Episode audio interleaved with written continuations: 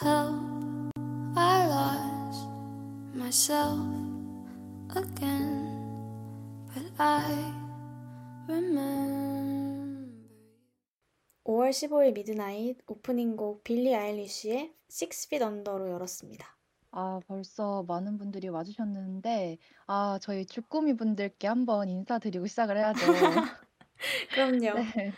네, 주꾸미 여러분 반갑습니다. 오랜만입니다. 주꾸미 여러분 일주일 만에 또 이렇게 찾아와 주셔서 감사합니다. 네, 아, 꿈을 온 이번 한 주는 어떻게 보내셨나요? 어, 저는 이번 주도 이제 바쁘게 어떻게 지나가는지 모르게 잘 지냈고요. 음, 네. 오늘은 또 비가 이렇게 오네요. 어쩐지 조금 처지긴 하는데, 네, 정말 오늘 비가 굉장히 추적추적 내려 가지고 괜히 우울해지기도 하고 그랬는데 오늘 미드나잇에서 함께 좋아하는 작품 이야기 하면서 신나게 달리기에는 오늘 작품이 조금 어, 그쵸. 네, 분위기가 네, 좀 엄숙해지는 감이 없지 않아 있기는 하지만요. 아, 그래서 저희가 주의할 어, 그런 부분을 언급을 하려고 하죠. 네, 그- 그렇습니다. 오늘 이제 저희가 다뤄볼 작품이 어, 넷플릭스 오리지널 시리즈 루머의 루머의 루머라는 작품인데요. 이 작품에 어, 자살, 성폭력 이런 내용이 굉장히 직접적으로 등장을 해서 어, 시청하실 때 주의해서 시청하시면 좋을 것 같습니다. 그리고 또 저희가 오늘 이야기 나눌 때도 이런 주제로 이야기를 나눌 예정이어서 오늘 방송 청취하실 때도 이 부분 유념해 주시면 좋을 것 같아요. 그러면 저희 방송 이야기 하기 전에 꾸물이 청취 방법 안내를 해드리도록 하겠습니다. 네. 본 방송의 경우 PC로 청취해 주시는 분들께서는 yirb.연세.ac.kr에서 지금 바로 듣기를 클릭해 주시면 되고요.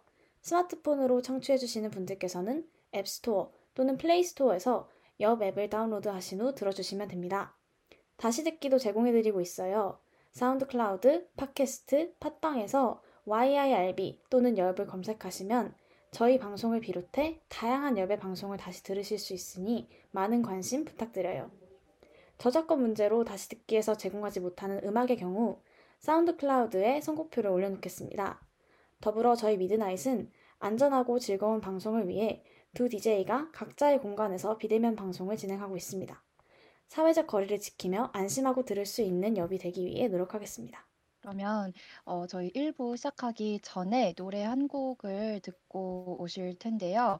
어, 제가 이제 주디가 선곡을 했는데 이 작중에 등장하는 클레이가 했을 법한 말들을 생각하면서 한번 선곡을 해왔으니 가사에도 집중하면서 들어주시면 되겠습니다.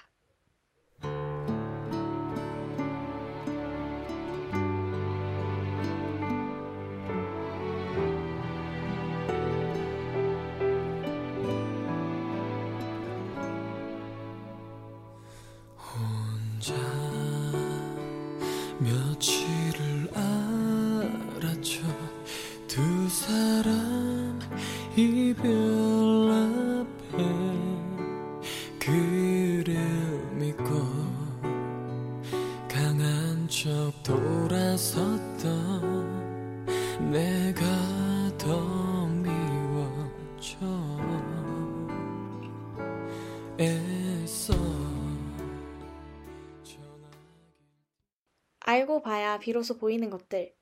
여러분의 미드를 더 풍성하게 만들어줄 정보들을 소개합니다. 놓치지 마세요. Miss it. 네, 여러분.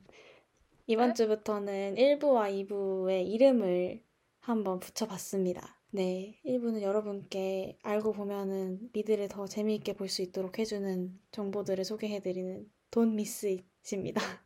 네, 그리고 꾸물이 귀여운 네, 시그널 사운드까지 함께 들고 오셨는데요.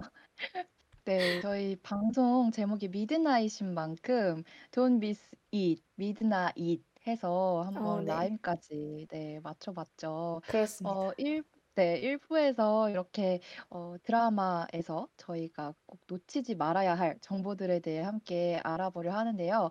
우선 제가 버즈의 거짓말을 선곡을 해왔었는데, 어, 이, 네, 극 중에 등장을 하는 클레이가 그그 해나를 떠나보내고 나서 상당히 후회를 많이 하죠. 이 버즈의 거짓말이라는 노래도 그때 돌아서던 너를 잡았어야 됐는데 데려왔어야 어. 했는데 라면서 계속 후회하는 네, 이야기가 주를 이루고 있거든요. 그래서 한번 가져와 봤습니다. 어, 정말 찰떡 같은 선곡이네요. 저도 진짜 가사를 네. 보면서 주디가 아, 이게 왜 클레이가 했을 것 같은 말이다라고 했는지 너무 알 것 같더라고요. 네, 그쵸. 그렇다면 과연 이 클레이가 누구냐? 이 루머의 루머의 루머라는 넷플릭스에서 엄청난 화제를 끌어모았던 이 드라마 저희가 본격적으로 소개를 해보려고 하는데요. 먼저 1부에서 배경 지식을 간단히 소개를 드리려고 합니다. 어, 먼저 이 루루루의 설정에 대해서 말씀을 드리려고 하는데 이거는 어, 총 13개의 테이프가 나오면서 이야기가 시작이 되죠. 원작 소설인 13 Reasons Why가 이제 드라마화가 된 것이고요. 이것이 2008년에 우리나라의 루머의 루머의 루머라는 제목으로 출간을 했습니다. 정말 번역한 사람을 저희가 한 번씩 칭찬을 해줘야 됩니다. 아, 진짜 동의합니다. 이게 솔직히 한국말로 했을 때 13가지 이유 이러면 왠지 끌리지가 않잖아요? 엄청난 제목이라 생각을 하고요. 어, 그렇다면 이 드라마는 어떤 내용이냐? 우선은 해나 베이커라는 한 소녀가 자살을 하면서 시작이 됩니다.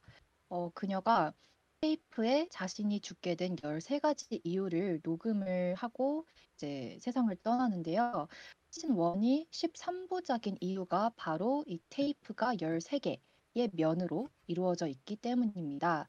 매 회차마다 그녀를 죽인 사람들, 사건들이 차례차례 소개가 됩니다. 그래서 어, 매 회차가 지날 때마다 여러분들의 분노 게이지가 한 단계씩 상승하는 것을 느끼실 수 있을 거예요. 그 13가지의 이유들에 대해서 하나씩 간략히 요약을 해드리려고 합니다. 네. 어, 1화에서 꿈을 누가 나왔는지 기억나세요?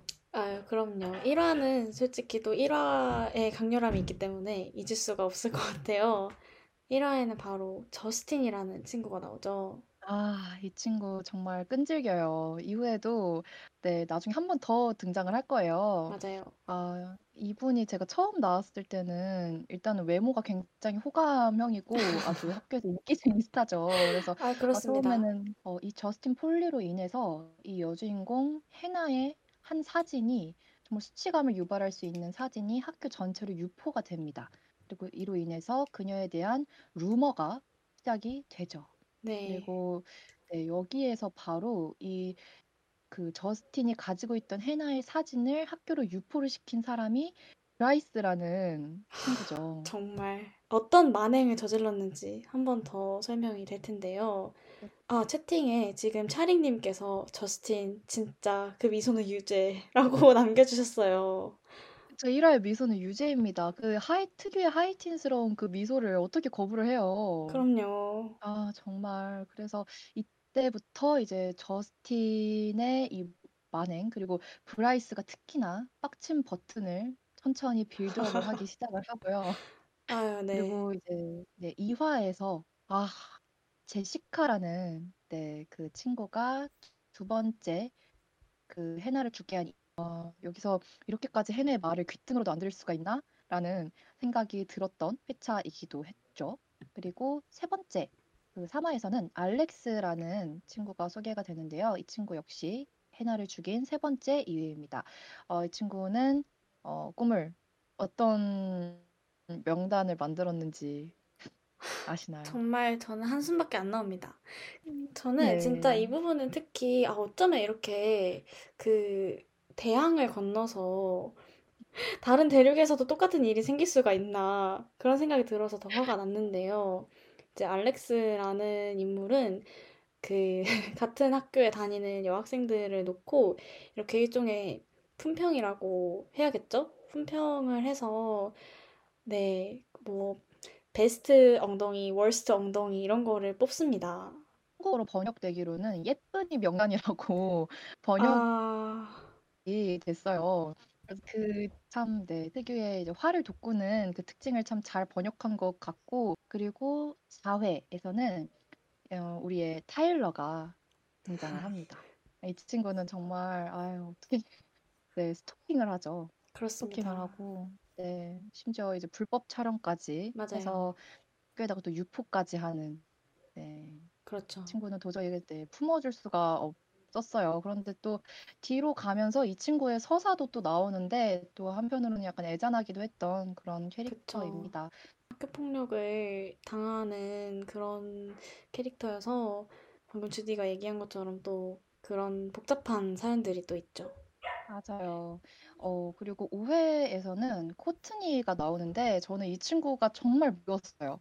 이 어, 드라마 내내 어, 자신의 비밀을 덮기 위해서 네, 꿈을 걔도 코트니를 향해서 짖어주고 있는 아이고. 네, 아, 하나의 효과음 같이 느껴지네요. 네, 코트니가 자신의 비밀을 덮기 위해서 해나의 루머를 생성을 합니다.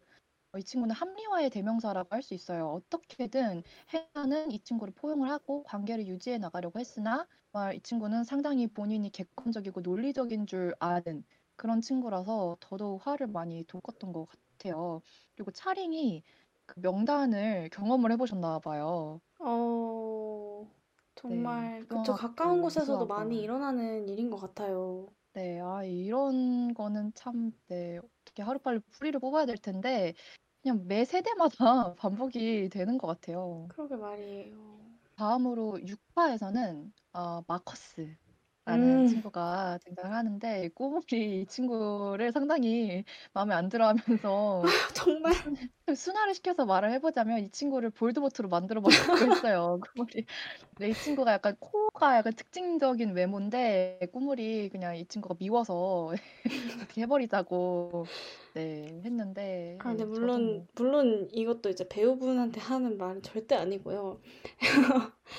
그 캐릭터 자체가 저는 마커스가 정말 미웠던 게 극중에서 학생 회장으로 등장을 하고 또 굉장히 공부도 잘하고 이런 캐릭터란 말이에요. 근데 아, 해나한테 했던 행동들이나 이제 행실들 이런 걸 봤을 때는 아, 정말 이게 이런 사람이 똑똑해 하면은 위험한데 그런 생각이 너무 많이 들어서 그래서 네 저도 그랬던 것 같고 또 마커스가 정말 싫었던 거는 위선적인 전형적인 사례라고 생각이 들어요. 저는 그러니까 말이에요. 네, 그런 사람 너무 싫어하는데 진짜 겉으로 착한 척하고 막 올고든 척하면서 뒤로는 몹쓸 짓 엄청나게 하고 다니는 그런 전형적인 예시라고 할 수가 있습니다. 이거 혹시 험담하는 기분인데 네.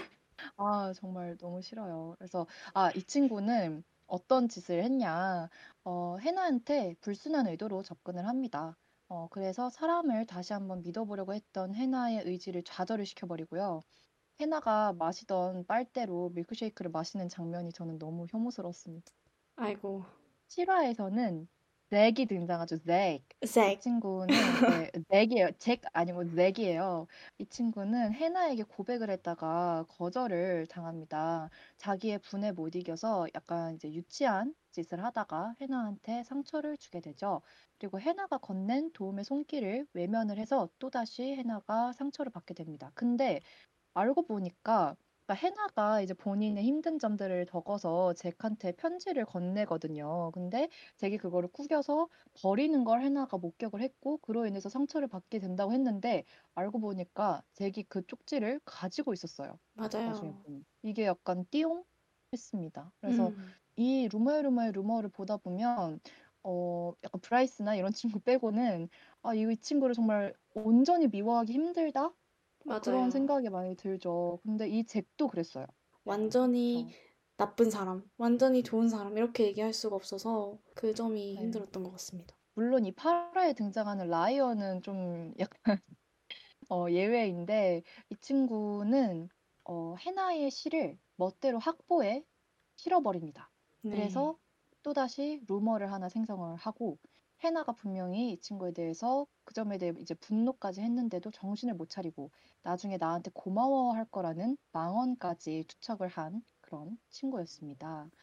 어, 네. 차링이 근데 개인적으로는 루루루는 배우들의 인종도 나름 다양했고 코튼이나 잭이나 알렉스 아니면 저는 제시카까지도 이해가 되는 게 정말 연출을 잘했다고 생각을 해요. 아, 맞아요. 차링이 지금 올려주시고 계신 댓글들이 진짜 다들 아마 공감 많이 하실 것 같아요. 네. 어, 너무 공감이 많이 되는 것 같아요. 그 코트니도 사실은 바- 주디가 얘기했던 것처럼 분명히 굉장히 얄미운 구석이 있지만 그리고 해나한테 그런 짓을 해서는 안 됐지만 사실 어 보다 보면은 알게 되시겠지만 코튼이라는 친구가 그 성소수자로서 아우팅을 당할까 봐 너무 두려워하는 그런 모습들이 나와요. 그래서 음 그렇게 하면 안 되지만 그냥 속된 말로 해나를 팔아서 자기의 방패로 삼아 버린 거죠. 그래서 어떻게 보면은 또 좀 그런 지점에서는 양쪽 다 마음이 아픈 그런 면이 있었다고 생각을 합니다.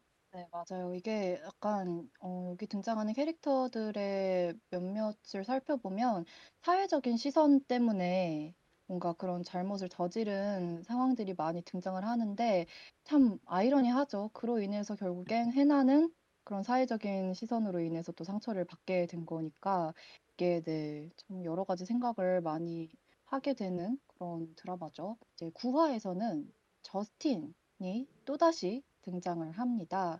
어, 근데 여기에는 이제 브라이스에 대한 그 잘못도 소개가 돼요.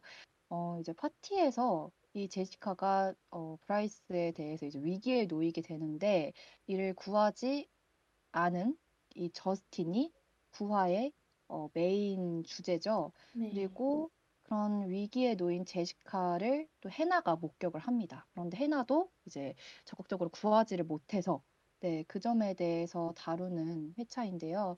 여기가 저는 정말 약간 보기가 힘들었어요. 이 어, 구애가. 그쵸. 어, 마음 아픈 장면들도 많이 나오고, 네, 제시카에 대한 여론이나 이런 것도 좀 바뀔 수 있었던 그런 회차이지 않나 싶습니다. 네, 다음은 이제 10회인데요. 10회에서는 쉐리가 등장을 하죠. 이 쉐리는 친절을 베풀어요, 해나한테. 그래서 파티에서 해나를 차에 태우고 함께 집으로 돌아갔던 중이었습니다. 근데 그때 쉐리가 교통사고를 내죠. 그 정지 표지판을 들이받은 것인데 이걸 신고하려는 해나를 무시를 하고 그냥 덮어버립니다. 결국엔 이 표지판을 보지 못한, 부러져서 보지 못한 어, 제프가 또 이제 사고를 당해서 이제 죽게 되죠. 네. 어, 이 회차도 참 저는 이게 약간 마음에 들었다고 해야 되나? 해나 도 결국에는 사실을 말하지 못한 거잖아요. 그래서 이런 해나도 뭔가 죄책감을 느낄 만한 그런 일을 겪었다는 게 이 10 회 그리고 9 회가 네, 그런 모습을 보여줬다는 점에서 저는 좀 네, 많이 입체적인 거를 보여주려고 음, 노력했다는 게 느껴졌어요. 네네. 음, 그리고 채팅을 보니까 역시 저스틴을 끝까지 미워하지 못한 찰이 그쵸. 아픈 손가락이죠. 맞아요. 그리고 사실 이제 뒤로 갈수록 더 저스틴의 사정을 알게 되기 때문에 이런 마음들이 생기는 것 같아요. 왜냐면은 아까 뭐 구체적으로 말씀을 드리진 않았지만 어, 그 제시카가 사실은 어, 브라이스에게 성폭행 피해를 입게 되는 장면이 나오는데 구화에서 이제 그때 저스틴이 그걸 적극적으로 말리지를 않았죠. 내지는 못했죠. 그래서 어, 사실 그거는 되게 잘못한 거죠. 어떻게 보면은 그렇게 하도록 내버려 둔 거니까. 근데 어, 저스틴이 또 브라이스에게 함부로 할 수 없는 이유들이 또 있습니다. 저스틴이란 친구가 가정에서 굉장히 학대와 방임에 시달리고 있기 때문에 자기 머물 곳을 제공해주고 또 어떤 면에서는 힘이 되어주는 브라이스라는 아이를 이렇게 쉽게 밀쳐내지를 못하는 거죠. 네.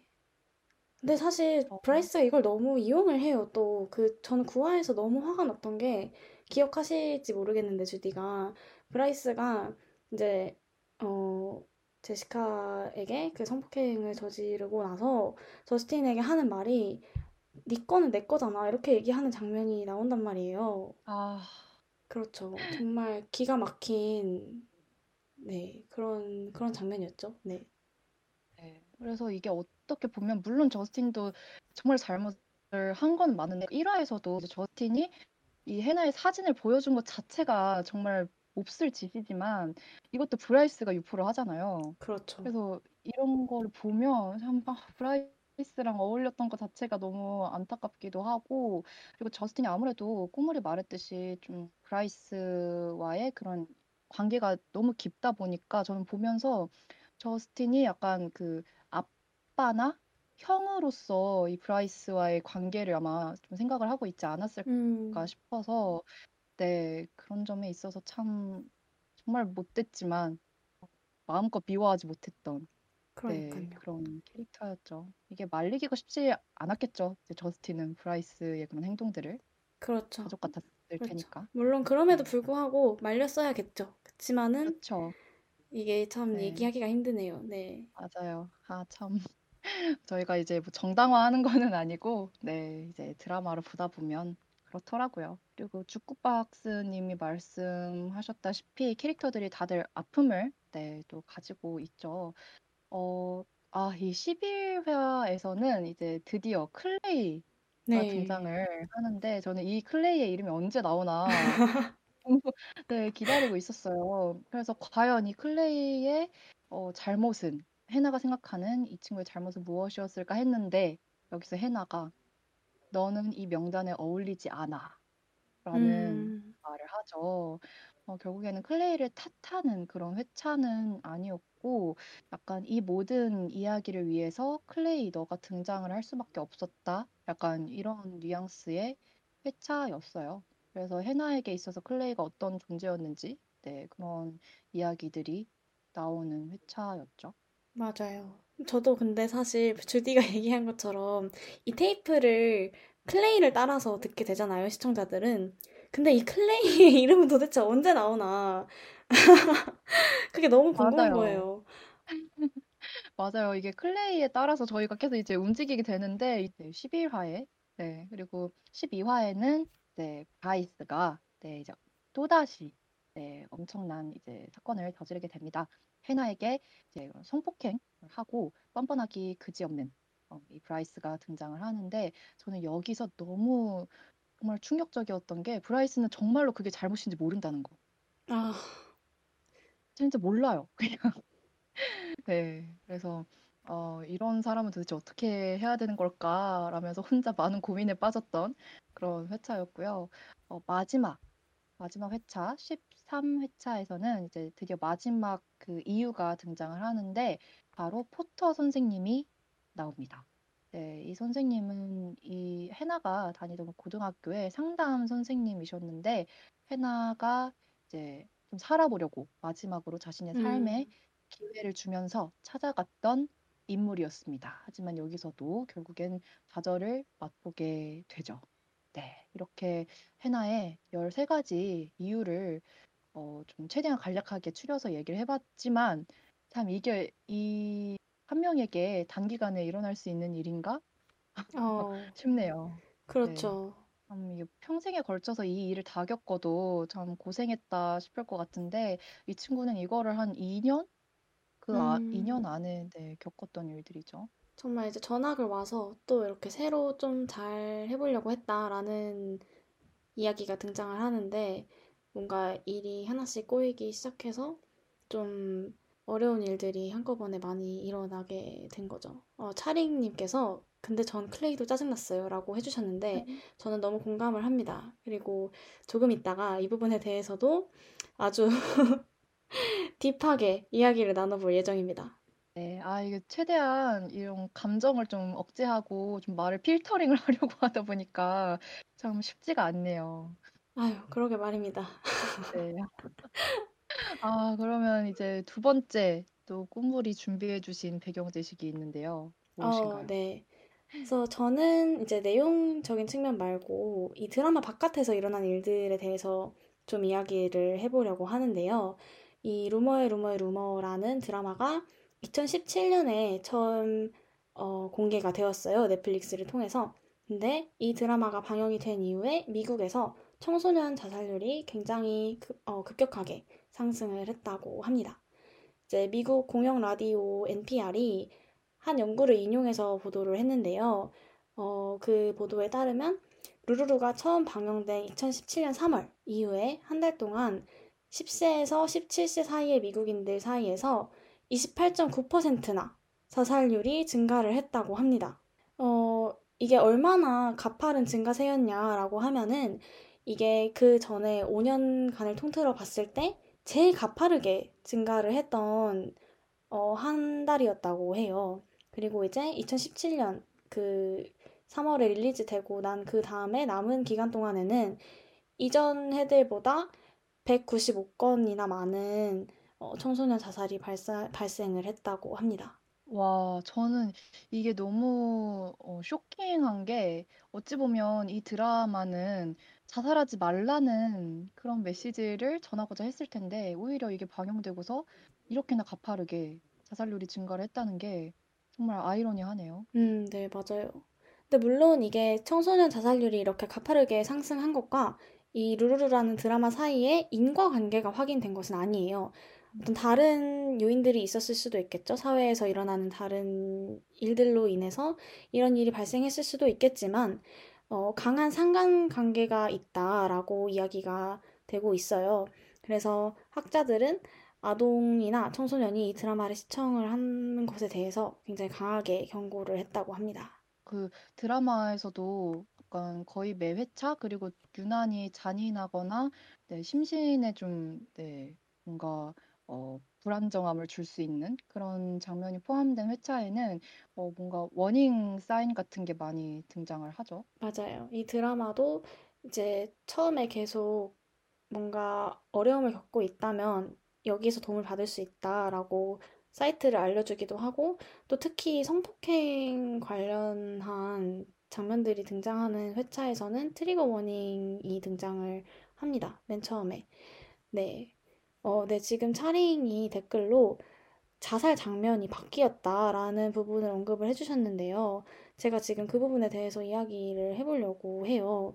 이게 넷플릭스는 사실 성명서를 내서 이런 연구들을 지켜보고 있다라고 했어요. 근데 또 AP랑 이야기한 바에 따르면은 어, 이런 루루루가 다루고 있는 토픽들은 굉장히 중요한 토픽이고 넷플릭스는 이런 민감한 문제를 좀 책임감 있게 확실히 다루기 위해서 노력을 했다고 이야기를 했대요. 근데 이런 여기에서 넷플릭스가 말하는 노력들이 아마 뭐 트리거 워닝을 삽입을 하고 그리고 또 어, 도움 받을 수 있는 웹사이트를 마련을 하고 이런 것들까지 포함하는 것이라고 생각을 합니다.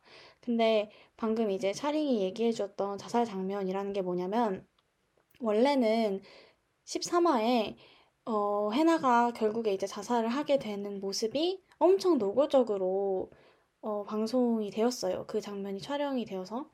근데 이 장면에 대한 지적이 굉장히 꾸준히 이루어져 왔고, 결국에는 삭제가 되게 됩니다. 그래서, 어, 이런 것들을 보면서, 음, 저는 사실 처음에 이 드라마를 봤을 때는 그 자살 장면을 봤었거든요. 삭제되기 이전에. 근데 저도 굉장히 충격을 받았던 기억이 나는데요. 어, 넷플릭스가 이야기를 한 것처럼 이게 굉장히 민감하지만 중요한 문제라는 데는 동감을 해요. 근데 또 이 문제를 어떻게 보여줄 것인가, 어떻게 이야기를 시작할 것인가 하는 부분은 또 다른 차원의 중요한 문제가 아닌가 하는 생각이 들었습니다. 네, 그렇죠. 음, 그리고, 어, 아까 이제 손님 301 분께서 좀 개인적으로 어려운 드라마였다고 말씀을 해 주셨는데, 이게 또 차링 님이 말씀해 주신 거랑도 뭔가 연관이 될 것 같아요. 정말 우리가 보통 누가 자살을 했다고 하면은 뭔가 엄청난 어, 자극적인 사건 딱 뭔가 한 가지? 뭐가 있었나? 그렇게 생각을 하게 음, 되는 경우가 있는데, 실은 정말 여러 가지 복잡한 일들이 얽히고 설키고 쌓이고 쌓여서 터지게 되는 경우들도 있는데 그런 거를 잘 보여준 네, 그런 드라마이기도 하고 그렇기 때문에 좀 어렵게 느껴지는 드라마이기도 한 것 같습니다. 어, 그리고 저희가 이제, 음, 이런 이런 부분들에서 이야기를 해봤는데, 이제 조금 가벼운 트리비아에 가까운 정보를 또 한 가지 드리자면은, 다들 셀레나 고메즈 아시죠? 가수 셀레나 고메즈. 네, 이 셀레나 고메즈가 루머의 루머의 루머 프로듀서 중에 한 명입니다. 정말요? 네. 그래서 음, 굉장히 본인이 개인적으로 여기에 관심을 가지고 적극적으로 제작에 참여를 했다고 하네요. 아, 저도 이거를 봤던 것 같아요. 이 셀레나 고메즈가 원래 이 판권도 가지고 있었다고 저는 알고 음, 있는데, 네, 그러다가 이제 넷플릭스 쪽으로 넘어갔나? 네, 그런 식으로 네, 봤던 것 같습니다. 참 어, 네. 놀랍네요. 네, 그렇습니다. 어, 지금 차링 님께서 또 자살 장면이 트리거가 될 수 있다는 데는 공감을 하지만 나름 좋은 연출이었다고 생각해요. 그걸 보면서 진짜 자살은 무서운 일이고 함부로 하면 안 된다는 그런 생각을 했거든요. 라고 음, 남겨주셨어요. 음, 그렇게도 보시는 분들도 계실 수 있겠네요. 네, 어, 저도 사실 음, 굉장히 충격을, 그 비주얼적인 면에서 충격을 받은 한편, 아, 진짜 이게 정말 뭐라고, 뭐라고 표현을 해야 될지 잘 모르겠네요. 진짜 차링이, 차링님이 방금 말씀해주신 것처럼 정말 상상할 수 있는 것보다도 더 무서운 일이다? 이런 생각도 들었던 것 같아요. 근데 이게 아무래도 좀 심리적으로 더 불안정한 상태에 있는 분들이거나 아니면은 평소에 뭔가 음, 힘든 일들을 겪고 계셔서 진짜 자살을 생각하고 계신 분들이나 그런 분들이 만약에 시청을 하시게 된다면은 또, 어, 우려되는 지점들이 있을 수가 있겠죠. 네. 어, 네. 어, 차리님 굉장히, 굉장히 많은 것을 알고 계시네요. 그 실제 네. 연출진, 감독진들이 그런 의도로 사실적으로 자살 장면을 연출했다고 들었어요. 라고 해주셨는데, 어, 네, 그렇군요. 네, 음, 이게 참, 어, 어떤 상황에 놓인 사람들이 볼지를 모르는 거다 보니 참한 가지 장면이나 연출에도 여러 가지 해석이 나올 수가 있어서 네, 어, 이런 네. 점에서는 어렵네요. 정말 이게 또 만드는 사람의 것이기도 하지만 드라마라는 것이 또 받아들이는 사람들이 어떻게 받아들이느냐 하는 문제도 있기 때문에 뭔가 내가 연출은 이런 이런 의도로 했지만 다르게 받아들여질 수 있는 부분도 있고 그런 것 같습니다. 근데 차링이 지금 이야기해준 것처럼 어, 네. 그런 의도가 이해는 가네요. 네. 저희가 그러면은 이렇게 음, 놓치면 안 될 어떤 배경 지식들에 대해서 한번 이야기를 해보았는데요. 어, 다음으로 넘어가기 전에 방금 말씀드렸던 이 영화의, 아, 이 영화랬다. 이 드라마의 프로듀서 중 한 명인 셀레나 고메즈가 OST에도 참여를 했어요. 그래서 셀레나 음. 고메즈가 부른 어, Only You라는 오리지널 사운드 트랙 들려드릴게요.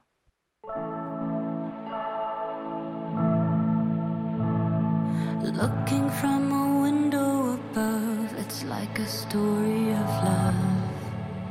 Can you hear me? Came back only yesterday. 네, 셀레나 고메즈의 Only You 듣고 오셨습니다. 어, 아까 제가 그 셀레나 고메즈가 굉장히 개인적으로 많은 관심을 두고 이 드라마 프로듀싱에 참여했다고 말씀드렸던 부분도 이 드라마가 다루는 이슈들의 이슈들이 굉장히 의미가 있다고 생각을 해서 또 적극적으로 제작에 참여를 했다고 합니다. 어, 그러면 저희는 이제 이 드라마에서 DJ들이 선택한 주목할 부분들에 대해서 이야기를 해보겠습니다. 네, 좋아요.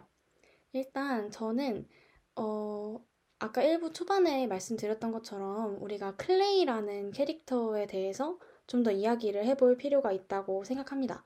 저는 개인적으로 어, 정말 잘 만들어진 캐릭터라고 생각해요. 어떤 주제의식들을 전달함에 있어서 효과적으로, 입체적으로 만들어진 캐릭터라고 생각을 하는데요. 일단, 아까도 말씀드렸던 것처럼 이 드라마에서 클레이는 시청자의 귀가 되어주는 캐릭터입니다. 이제 클레이가 어, 순서대로 해나가 남긴 테이프를 듣는 거에 따라서 시청자들이 해나의 사연을 알게 되니까요. 어, 일단 이 기본적으로 클레이라는 인물이 어, 아무래도 주인공이다 보니까 굉장히 착하고 평범한 친구예요. 그리고 또 사실상 이 테이프에 언급되는 인물들 중에서 어떻게 보면 가장 보통의 인물이라고 할 수 있는 그런 캐릭터인데요. 그만큼 또 현실에서도 흔히 볼 수 있을 법한 그런 인물이라고 할 수가 있겠습니다. 근데 저는 여기서 중요한 게 이 클레이가 굉장히 착하고 또 해나를 굉장히 좋아했던 친구고 그렇기 때문에 해나의 죽음에 대해서 정말 누구보다 더 진심으로 슬퍼하고 분노하는 친구이지만 이런 클레이 또한 해나에게 어떤 지점에서는 방관자였고 나아가서는 가해자이기도 했다라는 점인 것 같아요. 어, 이제 제가 여기에서 어떤 장면들을 말씀을 드리고 싶냐 하면은, 어, 아까 각, 각 테이프의 면에서 소개되는, 소개되는? 이라기보다는, 음, 해나가 자기의 죽음의 원인으로 지목한 인물들을 저희가 말씀을 드릴 때, 알렉스가 그, 소위, 소위 말하는 예쁜이 명단을 만들었다고 말씀드렸는데, 이제 거기에, 어, 제시카에게 좀 복수를 하기 위해서 베스트 엉덩이로 해나를 꼽습니다. 근데 이제 이 명단이 학교 전체에 돌게 되면서, 어, 학교 애들이 다 이렇게 해나의 엉덩이를 보고 다니고 굉장히 성희롱을 하고 그런 상황들이 생겨요. 근데 이제 이것 때문에 해나가 굉장히 괴로워하죠? 하지만 클레이가 여기서 망언을 하고 맙니다. 이런 상황에서 해나한테 어 그거 리스트 best ass에 올라간 거는 칭찬 아니냐, 그러니까 좋은 거 아니냐 이런 식으로 이야기를 한단 말이에요. 그래서 저, 제가 이걸 보고 아 진짜 저 악의가 없는데 저거를 모르는 것도 죄다. 저게 저게 잘못된 말이라는 거 모르는 것 자체가 그냥 죄다. 이런 생각이 들어서 정말 한숨을 푹 쉬었던 첫 번째 장면이고요. 클레이에 대해서. 그리고 또, 어, 더 충격을 받았던 장면은, 음, 타일러라는 친구가 이제 해나랑 코트니가 키스하는 사진을 몰래 촬영을 해서 그걸 학교에 유포를 하게 됩니다. 근데 클레이도 이 사진을 받았죠. 그러니까. 어, 문제는 그 사진을 보면서 클레이가 자위를 한다는 것인데요. 사실 뭐 그 인물들이 누구인지는 몰랐다고 하더라도 어쨌든 이게 누군가에 의해서 몰래 촬영된 것이고 이게 같은 학교에 다니는 누군가라는 거 정도는 알고 있는 상태였단 말이에요. 설령 그렇지 않더라도 어, 그렇게 하면 안 되는 거였죠. 근데 네, 뭐라고 뭐라고 해야 될까요? 정말 착한 인물로 묘사되는 클레이가 어, 본인은 또 정의를 구현하고 있다고 생각하지만 사실은 해나에게 그런 보이지 않는 곳에서 또 지나가는 말들로 상처를 줬던 지점이 있다는 거 이게 보여진 것 같아서 저는 클레이에게는 화가 났지만 전체 드라마 측면에서 봤을 때는 굉장히 좋은 연출이었다라고 생각을 했습니다. 그래서 이렇게 클레이라는 캐릭터를 입체적으로 만듦으로써 좀 해나를 괴롭혔던 아이들의 행동이나 해나를 둘러싼 소문이나 아니면은 조금 더 거시적으로 나아가면은 해나를 굉장히 괴롭게 했던 사회 전체의 어떤 여성 혐오적인 구조들에 클레이도 힘을 실어준 면이 있다라는 것이죠. 음, 네. 이 클레이라는 인물이 어, 이제 보통은 주인공이 이렇게 나오고 또 클레이처럼 그 주인공에 따라서 저희도 이제, 이제 감정선이나 이런 게 움직이다 보면은 좀 이제 공감과 이해 이런 거에 좀 더 초점이 맞춰질 텐데 이 클레이의 행동들을 보면은 참 '아 그래 무지도 죄다.' 이런 네 생각을 많이 하게 되는 부분들이 있었죠. 참 어찌 보면 정말 해나의 말처럼 다른 남자아이들과 다른 구석들도 많이 있었기는 했지만 이 극 중에 등장하는 어, 하지만 역시나 이제 어, 해나가 상처를 받을 수 있는 지점들에 대해서 공감하지 못하고 아예 음, 정말 무지한 그런 모습들이 등장을 해서 그럴 땐 좀 많이 답답했죠. 그렇습니다. 정말 그래서 아, 잘 만든 캐릭터인데 참 화가 난다. 이런 생각을 많이 하게 됐던 것 같아요. 네. 그래서 저는 이 캐릭터를 통해서 좀 시청자들이 자기를 돌아볼 수 있는 계기가 되면 좋겠다라는 생각은 많이 했어요. 왜냐면 보통의 사람들은 자기는 어, 착하게 주변 사람들에게 그렇게 피해 안 끼치면서 살고 있다고 생각을 많이 하잖아요. 근데 어쩌면은, 어쩌면은 그렇지 않을지도 몰라 하는 그런 메시지가 아니었을까 하는 생각이 들어요. 음, 그리고 제가 또 이야기해보고 싶은 부분은 이 루머의 루머의 루머라는 드라마가 폭력을 어떻게 묘사하고 있는가 하는 것입니다. 사실 이 부분은 아까 이제 삭제된 자살씬에 대해서 이야기를 하면서 좀 이야기를 나눠봤던 부분이기도 한데요. 어, 자살뿐만 아니라 이 드라마에는 음, 앞서 계속 말씀드렸던 것처럼 성폭행을 포함한 다양한 종류의 폭력이 좀 생생하게 묘사가 됩니다. 근데 어, 제가 솔직히 이 드라마가 완벽하게 피해자 중심적인 시선으로 성폭행 장면이나 이런 장면들을 연출을 했다라고까지는 말씀을 못 드릴 것 같아요. 근데 어, 그렇지만 다른 영화나 다른 드라마들과 비교해봤을 때는 좀 더 피해자의 입장에서 이 폭력을 묘사하려고 했다라는 거는 좀 느낄 수 있었던 것 같습니다. 음. 사실 어떤 작품들은 보면은 굉장히 불쾌하게 그 성폭력 장면을 좀 성적으로 묘사를 하는 작품들이 있어요. 공감하시는 분들이 계실 것 같은데요. 물론 음, 루루루도 완벽했다고 말할 수는 없겠지만 좀 더 이 아유 강아지가 또 화가 났어요.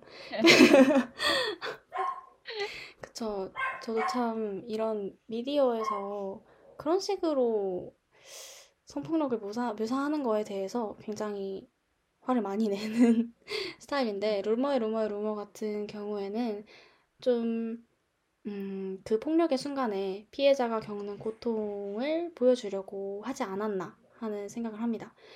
어, 보셨던 분들은 기억하시겠지만 브라이스가 해나를 해나에게 이렇게 강간 피해를 입히게 될때 해나의 표정이 정말 잊을 수가 없을 만큼 마음이 아프거든요.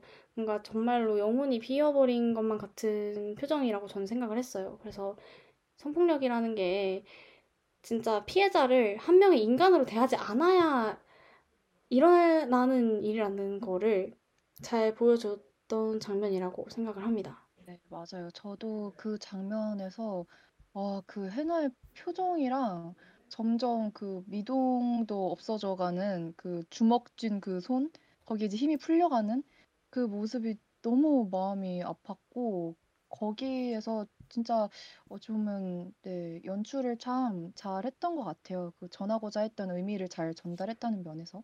네. 맞아요.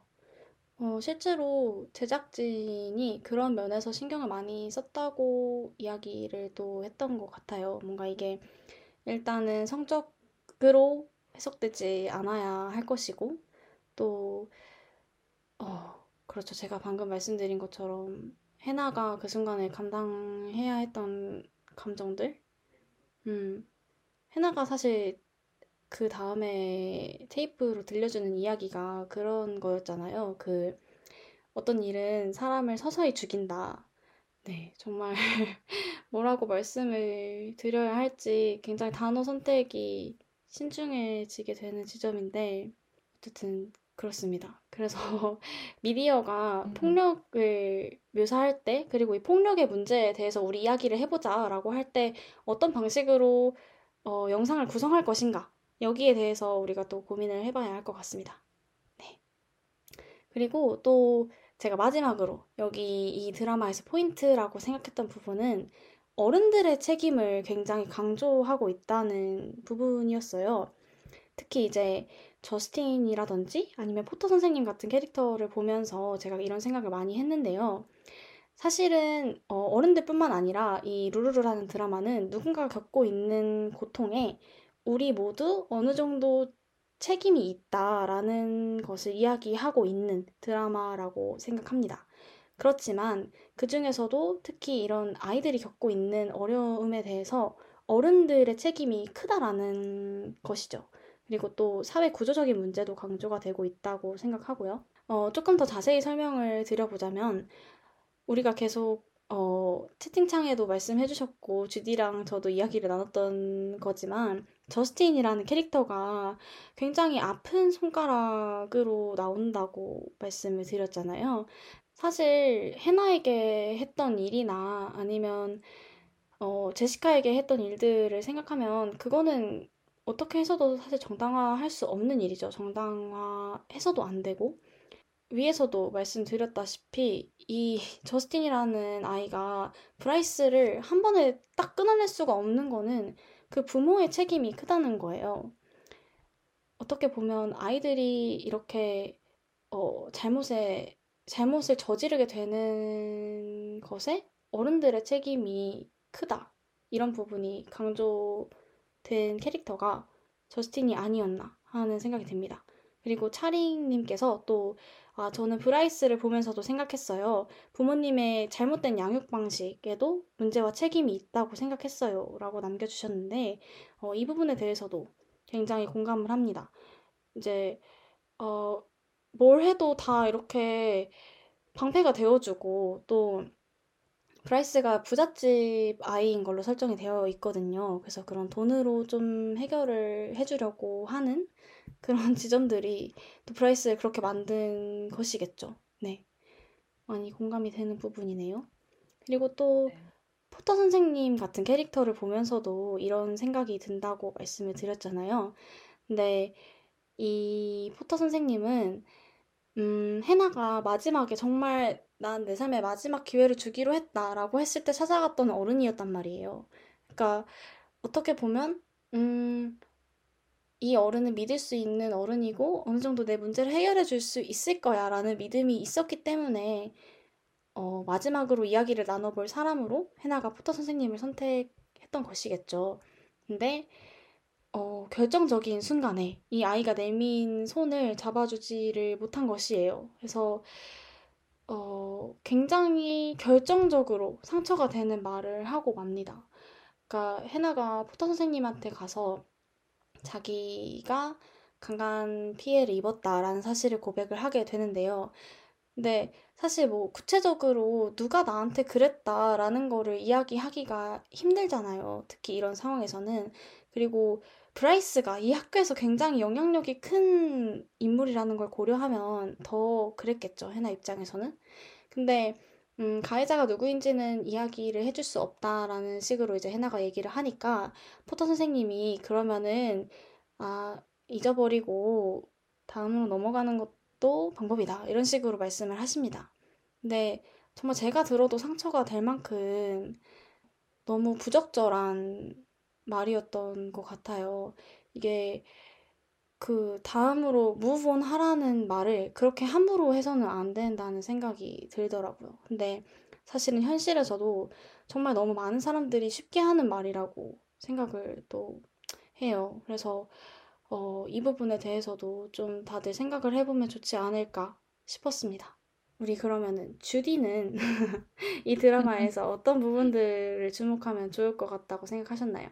아 네. 저는 어 이제 드라마의 내용 저희가 이제 굉장히 숙연하게 지금까지 네 이야기를 해 보았는데 이게 참 저희가 가볍게 얘기할 수 없는 부분들이라 네 그래서 조심조심 해 가면서 얘기를 했던 것 같아요. 저는 이제 또다시 주디는 연출에 관한 걸 또 가지고 와 봤습니다. 네. 네. 우선은 이 드라마는 시간 그 전환이 굉장히 빈번해요. 이게 아무래도 해나가 이제 그 자살을 하고 그다음 이제 과거에 그 해나의 일들에 대해서 또 소개가 계속 되기 때문에 과거와 현재를 빈번하게 오고 갑니다. 그래서 이 시간이 전환될 때 굉장히 재미난 장면 전환들이 많아요. 뭐 예를 들자면 이제 뭐 같은 장소에 이제 현재의 상황이 나오고 있었는데 바로 옆에 이제 과거에 그 인물이 서 있으면서 과거 장면으로 전환이 된다든가 뭐 이런 부분들이 많아서 네 그런 장면 전환 보는 재미가 있는 드라마이기도 하고요. 또 이게 시간이 전환이 되는데 막 그렇게 엄청나게 먼 과거로 이동하는 게 아니기 때문에 인물들이 외향이 그렇게 막 다르지가 않아요. 그래서 이걸 도대체 어떻게 구분하나 하는데 어 이 드라마 초반에 클레이가 어 다쳐요.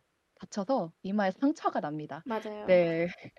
그래서 이 상처가 나 있으면 현재고요. 상처가 없는 이제 말끔한 이마에 클레이가 등장을 한다면 이제 과거 장면 이렇게 구분을 하는 그런 재미도 있는 드라마였습니다. 음, 네. 맞아요. 진짜 이 장면 전환하는 연출 솜씨가 저도 아주 훌륭했다고 생각을 합니다. 네. 특히 어떤 어 장소 하나를 중심으로 여기에서 과거에 있었던 일들이 펼쳐지는 게, 음, 굉장히 흥미로운 연출이었다고 생각해요. 그리고 또 클레이의 감정선이라고 해야 될까요? 그걸 또 따라갈 수 있게 해주는 장치인 것 같기도 했고요. 네, 그쵸. 이게 인물들이 굉장히 여러 가지로 변화를 겪기도 하고, 네, 굉장히 현재와 과거를 많이 왔다 갔다 해서 헷갈릴 수도 있는데, 이게 차링이 말한 것처럼 해나의 긴 머리랑 단발, 네, 이것도 그 과거 안에서도 또 시점을 구분하는 데 또, 네, 도움을 주기도 했고, 참 여러모로 장면 전환에 이 분들이 많은 힘을 쏟으시지 네. 않았을까라는 생각을 해봅니다. 네. 그리고 이제 두 번째로는 어, 이 드라마는 정말 공감되는 그런 스토리가 많죠. 어, 우선은 이 세상 사람들이 살면서 이제 나누어 짊어져가는 짐들을 모조리 그것도 단기간에 해나가 다 겪어버립니다. 그래서 어, 이거 해나가 겪은 일들을 이제 보고 듣다 보면 분명히 하나쯤은 본인이 공감할 수 있는 지점이 있지 않을까 싶어요. 특히 저는 그 해나가 파티에서 여러 가지 힘든 일들을 겪어 놓고도 다시 파티로 발걸음이 향할 때, 네, 그 음, 장면이 되게 공감이 많이 갔어요. 저희가 막 사람한테 데이고 나서 결국에는 이제 외로우면 다시 사람을 찾게 되잖아요. 네, 그런 맞아요. 점에 있어서 참 공감이 많이 되더라고요. 음.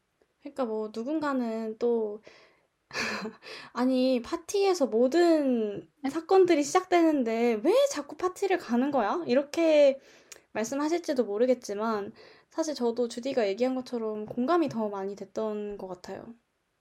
네, 그쵸. 이게 참 보면은 저희가 이렇게 약간 시청자 입장에서 보면은 어, 쟤는 왜 자꾸 저래? 왜 저러는 거야? 왜, 왜 저래? 자꾸 이렇게 할 수가 있는데 음, 저희라고 이제 대입을 해서 생각해 보면 어, 다 이제 고개가 끄덕여지기도 했어요. 그리고 또 한 가지 저는 정말 공감이 많이 됐던 거는 어, 싫은 티를 그러니까 누가 나에게 어떤 짓을 했을 때 싫은 티를 내면 튕긴다고 좋으면서 괜히 그러는 거라고 생각하는 거를 네, 정말 싫어하는데 아마 여기서 아, 네, 진짜. 아, 다시 또 소환을 하게 되는데 우리 브라이스가 자꾸 그러더라고요. 그러니까요. 네. 아, 여기에 등장하는 인물들이 이런 행동을 정말 많이 했는데 저도 중학교 때 한 이제 남자아이가 되게 계속 이제 장난을 쳤어요. 근데 갈수록 이제 그 정도가 심해졌고 저는 매번 이제 화를 낸다고 냈지만 그 친구는 항상 제가 그냥 튕기는 거라고 네, 아, 이제 그냥 재밌어 하면서 괜히 저러는 거라고 하다가 네, 이제 결국엔 마지막에 대판 싸우고 끝이 이런, 났던 네, 그런 기억이 이런. 났습니다. 네. 정말 no를 no로 받아들여야 하는데 말이에요. 그쵸? 어, 아, 그 장면이 여기에 정말 많이 나와서 볼 때마다 계속 고개를 대차게 흔들었던 아, 기억이 나네요. 네. 네. 어, 그리고 채팅창에서 많은 분들이 계속 반성을 해 주고 계세요. 어, 네. 자신을 되돌아보고. 네. 그래서 그 참 여기 등장하는 다른 캐릭터들도 진짜 계속 자기가 부정하잖아요. 자기가 뭐 이제 잘못하지 않았을 거라고 생각하고 또 실제로 테이프 듣기 전까지는 이제 모르고 잊고 지내던 그런 일들이었잖아요. 그래서 네, 정말 채팅 올려주신 분들 말 맞다나 우리도 실제로 무의식 중에 누구한테 상처를 주지는 않았을까. 네, 그런 점들을 또 배워가게 되는 교훈이 참 많은 드라마네요. 맞아요. 저도 머리가 그리고 정말 네. 복잡해지더라고요. 그쵸. 정말 복잡해져서 아까 차링도 얘기했지만 이걸 다시 정주행할 엄두가 안 나더라고요. 음, 네. 어, 좀 마음을 단단히 먹고 정신을 딱 차리고 봐야 되는 맞아요. 그런 네, 드라마죠. 그래서 이렇게 좀 여러모로 뭔가 혼란스럽기도 했던 네, 그런 드라마였는데 어, 저희가 또 여러 가지 또 주목해 볼 점들을 좀 요목조목 한번 따져봤고요. 네, 저희 이제 2부로 넘어가야겠죠? 그렇습니다. 근데 이제 네. 2부로 넘어가기 전에 1부 마무리하면서 노래 한 곡 띄워드릴게요. 오늘 날씨와 정말 잘 어울리는 노래 한 곡 듣고 오시겠습니다.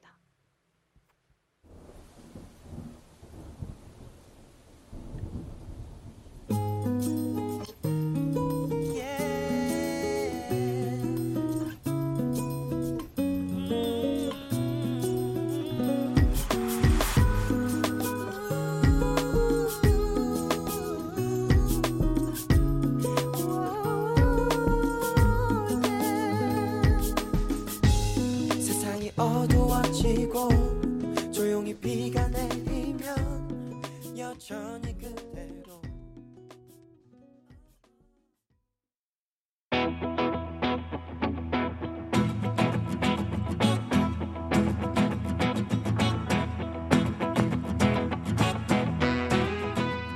이대희가 사랑한 드라마 속 하이라이트.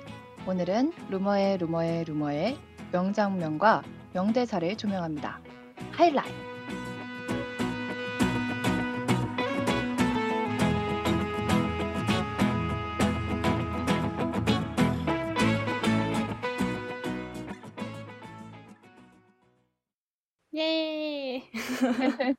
네. 아, 이게 네, 야심차게 준비했는데요. 어, 하이라이트라서 현 하이라이트 노래를 튼 거냐 하셨는데, 아우, 정답이에요. 우리 차링의 센스 역시 이제 현 그 하이라이트 그분들이 이제 전 비스트였죠. 그래서 그분들의 네, 노래를 한번 가져와 봤습니다. 네, 이제 90 년대생 분들께서 상당히 좋아하셨을 이 노래를 듣고 저희는 이제 2 부에서 네, 명장면과 명대사 이야기를 해보겠습니다. 네. 아, 차링님 지금 루루루 시즌 4 얘기도 하시나요? 물어봐 주셨는데 저희가 오늘은 루루루 시즌 1에 대해서만 일단 이야기를 해볼 생각입니다. 일단 시즌 1만 해도 저희가 명장면을 너무너무 많이 가져와가지고 오늘은 아쉽지만 시즌 1까지만 이야기를 해봐야 될 것 같아요. 저희가 사실 시즌 1만 가지고도 밤을 샐 수가 있을 것 같아요. 그쵸, 주디? 그쵸. 네, 저희가 정말 지금 이제 1부 끝났는데 벌써 1 시간 반 정도를 얘기를 했어요. 어, 시즌 4 까지 하면은, 네, 아마 저희가 날밤을 계속 새야 하지 않을까. 그리고 가장 중요한 건 이제 주디가 아직 시즌 1 까지밖에 안 봤어요. 아, 네. 네. 스포, 스포 방지를 위해서, 네, 조금만, 네, 기다려 주시면 감사하겠습니다. 어, 루머의 루머의 루머. 시즌 1의 명장면과 명대사를 두 DJ가 데리고 와봤습니다.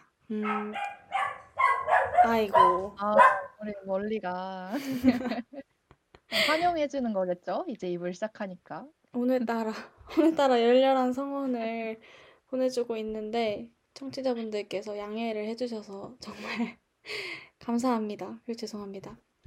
어, 네. 네. 저희가, 네. 다시 명장면 명대사로 돌아와서 1화부터 한번 얘기를 해보려고 해요.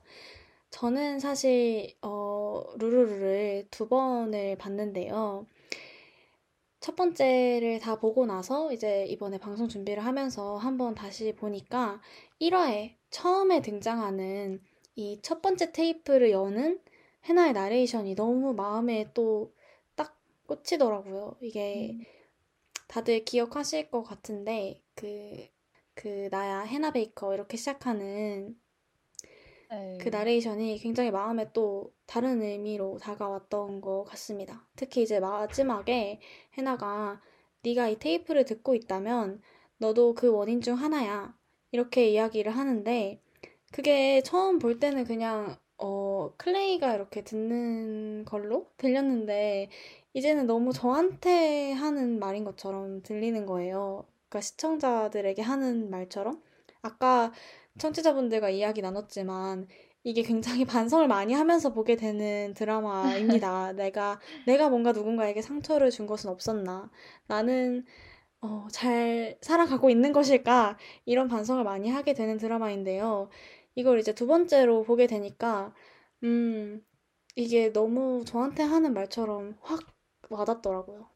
아, 그렇게 들을 수도 있겠네요, 정말. 어, 갑자기 꿈을 얘기 듣고 나니까, 네, 해나가 이제 그 테이프 첫 번째 시작할 때 항상 이제 뭐 live and, and stereo stereo, 이러면서, 네. 네, 이제 앙콜은 없다 이러면서 네. 너가 듣고 있는 기계를 만지지 마라 하는데, 아, 그것들이 참, 네, 특히 마지막 화에서 해나의 그 부모님들께서 이제 들으실 때, 네, 음, 네, 참 얼마나 가슴이 찢어졌을지. 맞아요. 아, 이, 네가 이 테이프를 듣고 있다면 너도 그 원인 중 하나라고 하는 게 시청자들도 사실 이 테이프를 듣고 있는 거잖아요.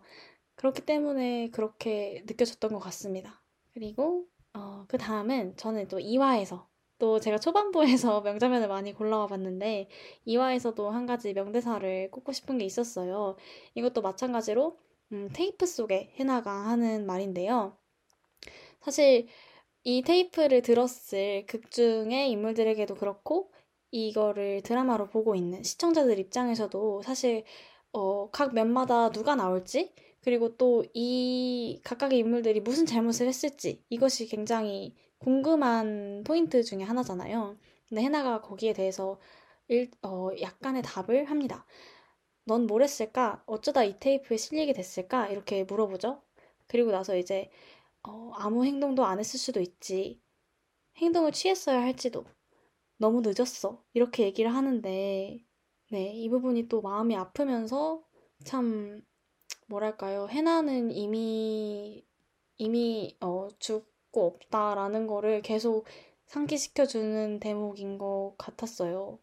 이게 너무 늦었다라는 이런 말이나, 음, 그런 것들이. 그리고 또 해나가 여기서 좋은 지적을 했다고 생각을 해요. 아무 행동도 안 했을 수도 있는데, 그게 아니라 네가 어떤 행동을 했어야 되는 건지도 몰라. 이렇게 이야기하는 부분이. 맞아요. 그리고 어 약간 해나가 매 테이프마다 이제 방금 꾸물이 얘기했던 이 대사처럼 정말 사람이 찔릴 만한 네, 그런 얘기들을 이제 해주는데, 그죠? 여기 이제 테이프에 실린 그 친구들이 할 법한 생각들을 이제 한 수 앞서 나가서 다 이제 네, 이미 알고 있는 네, 그런 느낌의 이야기를 계속 해요. 네, 그래서 맞아요. 그런 게 참 저희를 네, 계속해서 이제 약간 좀 찔리게 하기도 하는 네, 그렇죠. 그런 네. 부분들이었죠. 음, 그리고 저는 이제 또 그 다음 화인 3화에서 어, 명대사를 한 줄 가지고 왔습니다.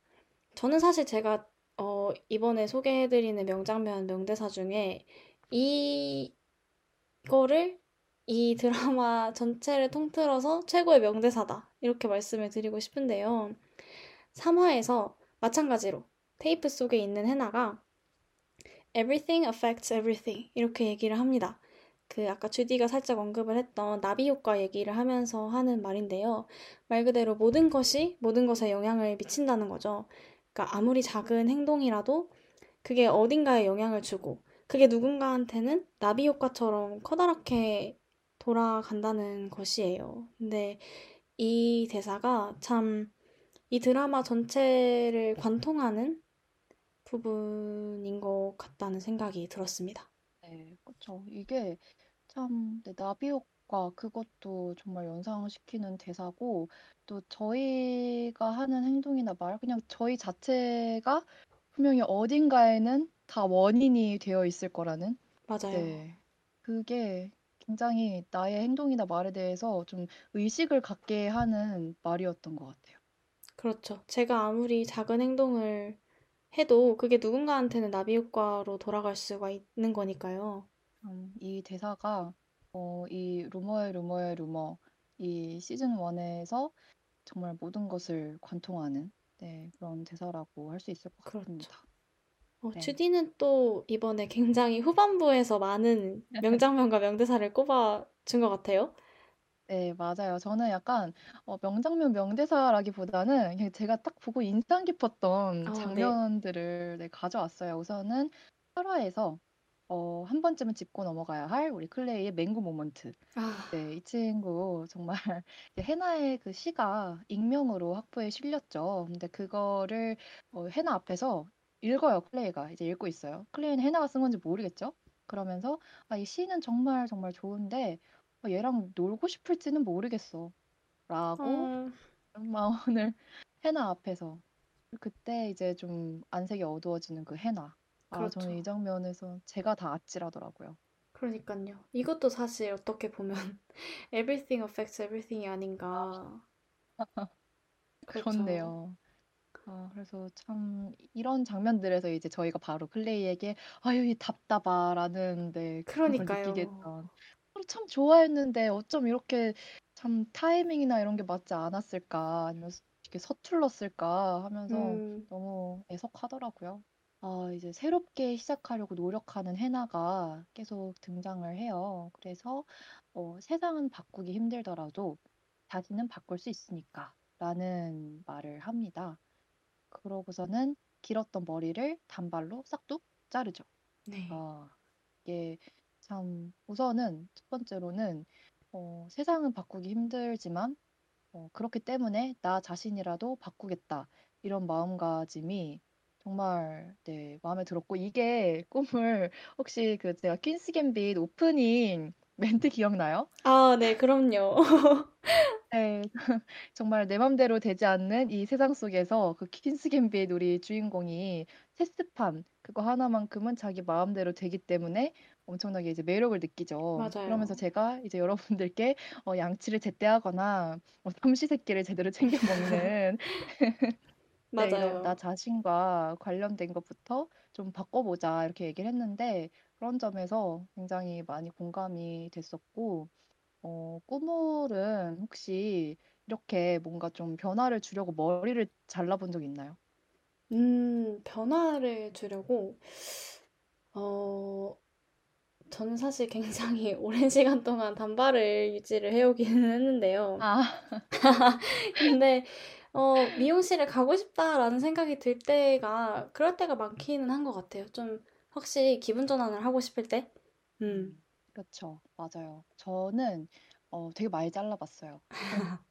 네, 이제 해나처럼 좀 이제 뭔가 좌절감을 느낀다거나 뭐 좀 뭔가를 극복하려고 할 때 가장 어, 단기간에 어, 그것도 확 변화를 줄 수 있는 게 바로 머리카락이더라고요. 어, 네. 네. 그래서 특히 이제 시험 기간에 저는 많이 이제 위기를 겪습니다. 이 단발로 자를까 말까. 네. 그래서 너무 이 여기서 이제 동감을 많이 했고 어 근데 머리를 잘라버리고도 안 괜찮아지면 음, 그때가 진짜 버티기가 힘들었어요. 그냥 어, 이미 당장 변화를 줄 수 있는 거는 다 이제 잘라버렸는데 뭐 어떻게 할 수 있는 게 없는 거예요. 근데 이제 이제 이 극 중에서도 해나도 머리를 잘라버렸지만 그럼에도 계속해서 좌절을 맛보게 되죠. 네, 그러면서 음. 좀 공감이 많이 갔습니다. 맞아요. 해나도 정말 내가 일단 바꿔볼 수 있는 거를 바꿔보려 했지만 너무 나를 둘러싼 것들이 계속 나 해나를 힘들게 했기 때문에 더 큰 좌절감을 느끼지 않았을까 하는 생각이 드네요. 노력을 많이 한 해나였는데 어, 그리고 11화에서 이제 클레이가 그 파티에서의 모든 일을 알게 됩니다. 그러니까 클레이랑 이 해나가 이제 파티에서 이제 일이 하나가 발생을 했죠. 근데 그때의 그 해나의 심정을 비로소 어, 자세히 그 내막을 알게 됩니다. 그래서 그때 클레이가 그 절벽에 서서 만약에 그날 내가 뭐 이러이러했다면 어땠을까 음, 하면서 클레이의 상상이 이제 딱 전개가 됩니다. 그래서 해나에게 좀 더 이제 자세히 어, 신중히 이제 질문을 하고 안아주고 이런 장면들이 나오는데 저는 거기가 너무 마음이 아프더라고요. 그쵸. 그게 정말 만약이라고 하는 생각들이 마음이 아플 때가 많은 것 같아요. 이미 일어난 일들을 되돌릴 수 없는데 후회가 되고 또 죄책감이 많이 들었겠죠. 또 이런 상황에서는. 네, 그렇죠. 그래서 거기서 이제 어, 해나가 왜 내가 살아있을 때 이렇게 말해주지 않았어? 라면서 그 이제 장면이 좀 마무리가 되는데 거기서 눈물을 아주 많이 흘렸습니다. 네. 어, 유사해서 그리고 우리 토니 정말 너무 고생만 했는데 계속 클레이한테. 욕만 듣고 그래서 네, 아, 참 너무 마음이 아팠는데 다행히도 이 12 화에서 드디어 토니도 위로를 받는 장면이 나옵니다. 어, 네. 아, 네, 이제 토니가 그 남자 친구에게 어, 자신의 이제 일을 털어놓으면서 위로를 받는데 아, 드디어 우리 토니도 좀 기댈 수가 있구나. 그래서 어, 누군가를 챙겨만 주다가 네, 그래서 이 장면에서 굉장히 좀 네, 마음이 저도 좀 많이 편안해졌고 그리고 이제 마지막으로는 13화에서 어, 그 해나가 아까도 말했지만 계속해서 극복해 보려고 마지막 시도도 계속 합니다. 그런데 그 말을 하면서 이 테이프에 네가 이걸 듣고 있다면 난 실패한 거야. 라고 어, 남기죠. 아, 호루님이 듣고 있는데. 어떡해. 네. 아, 이게 정말 딱 마지막으로 제 가슴을 쿵 울렸던 그런 대사였습니다. 그렇죠. 특별하네요. 어, 네. 지금 차링님이 저는 이 세상에 자신이 없을 걸 가정하고 녹음하는 해나가 얼마나 많이 울었을지 생각하면 또 마음이 아프더라고요. 라고 남겨주셨어요. 아, 아유. 자기가 없는데 세상을 가정했다는 말이, 네, 근데 사실 해나도 이야기하는 부분이지만 해나가 이 테이프를 녹음하면서 나름대로 좀 후련한 마음도 들었던 것 같아요. 그래서 마지막 테이프를 녹음하기 전에 그래서 이제 자기한테 마지막 기회를 줘보겠다 이렇게까지 생각을 했는데 기회가 어, 도움을 요청했지만 그 손을 선생님이 잡아주지 않아서 결국에는 완전히 좌절을 하고 말았던 그런 게 또 생각이 나네요. 음, 저도 여기에 뭔가 하나만 더 덧붙여 보자면, 어, 이런 점들을 봤을 때 과연 해나가 이거를 선택한 거라고 할 수 있을까? 저는 이 부분에 대해서 되게 생각을 많이 하게 됐어요. 그러니까 흔히 자살을 돌려서 이야기할 때 극단적 선택이라는 용어를 많이 사용을 하는데요. 저는 사실 이 극단적 선택이라는 용어가 부적절하다고 개인적으로 생각합니다. 해나의 케이스만 보더라도 과연 이게 정말 해나가 자기의 의지로 선택했다고 볼 수 있는 걸까? 자기 생을 포기하기를? 이렇게 물었을 때 사실 그렇다고 대답하기는 쉽지 않을 것 같아요. 어, 다른 약간 외부적인 요인들에 의해서 그런 결정에 다다른 그런 네, 가능성도 많이 있기 때문에 이게 본인의 극 중에서도 계속 언급이 되잖아요. 본인이 선택한 거고 해나의 선택이라고. 네, 그게 온전히 본인이 정말 원해서 한 네, 그럼 자발적인 선택이었을까? 그런 음. 거에 대해서는 좀 더 생각해 볼 만한 것 같아요. 맞아요. 아이고, 정말. 네, 아, 생각보다 오늘 굉장히, 네, 좀, 근엄하다고 해야 될까요? 어, 네. 엄중한 그런 분위기 속에서 진행이 됐는데, 주제가 주제이다 보니, 네, 이렇게 분위기로 진행이 됐던 것 같네요. 네. 어, 정말 이게, 음, 마음이 많이 힘든 드라마이긴 하지만, 정말 또 그만큼 잘 만들어진 드라마인 건 맞거든요. 그래서 여러분이 너무 이렇게 마음이 힘든 상태에 놓여 있지 않을 때 한번 보시면은 정말 좋을 것 같은 드라마입니다. 네, 그렇습니다. 어, 오늘 방송, 네, 마무리를 하면서 네. 정말, 네, 어떠셨나요?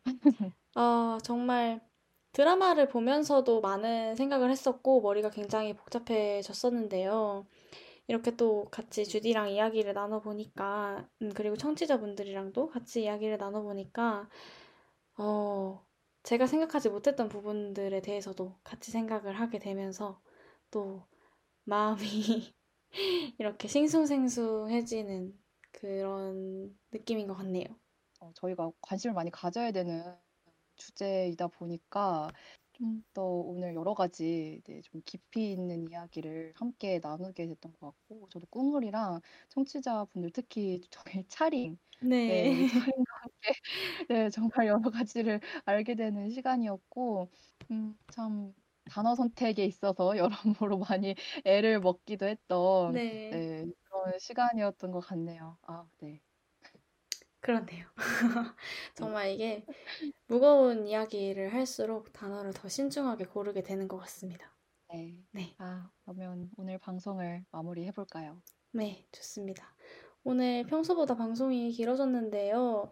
그럼에도 불구하고 끝까지 들어주신 청취자 여러분들 감사하고요. 어, 오늘 방송 여기에서 마무리하면서 마지막 곡 하나 띄워드릴게요. 볼빨간 사춘기의 나의 사춘기에게 들으면서 오늘 방송 마무리하도록 하겠습니다.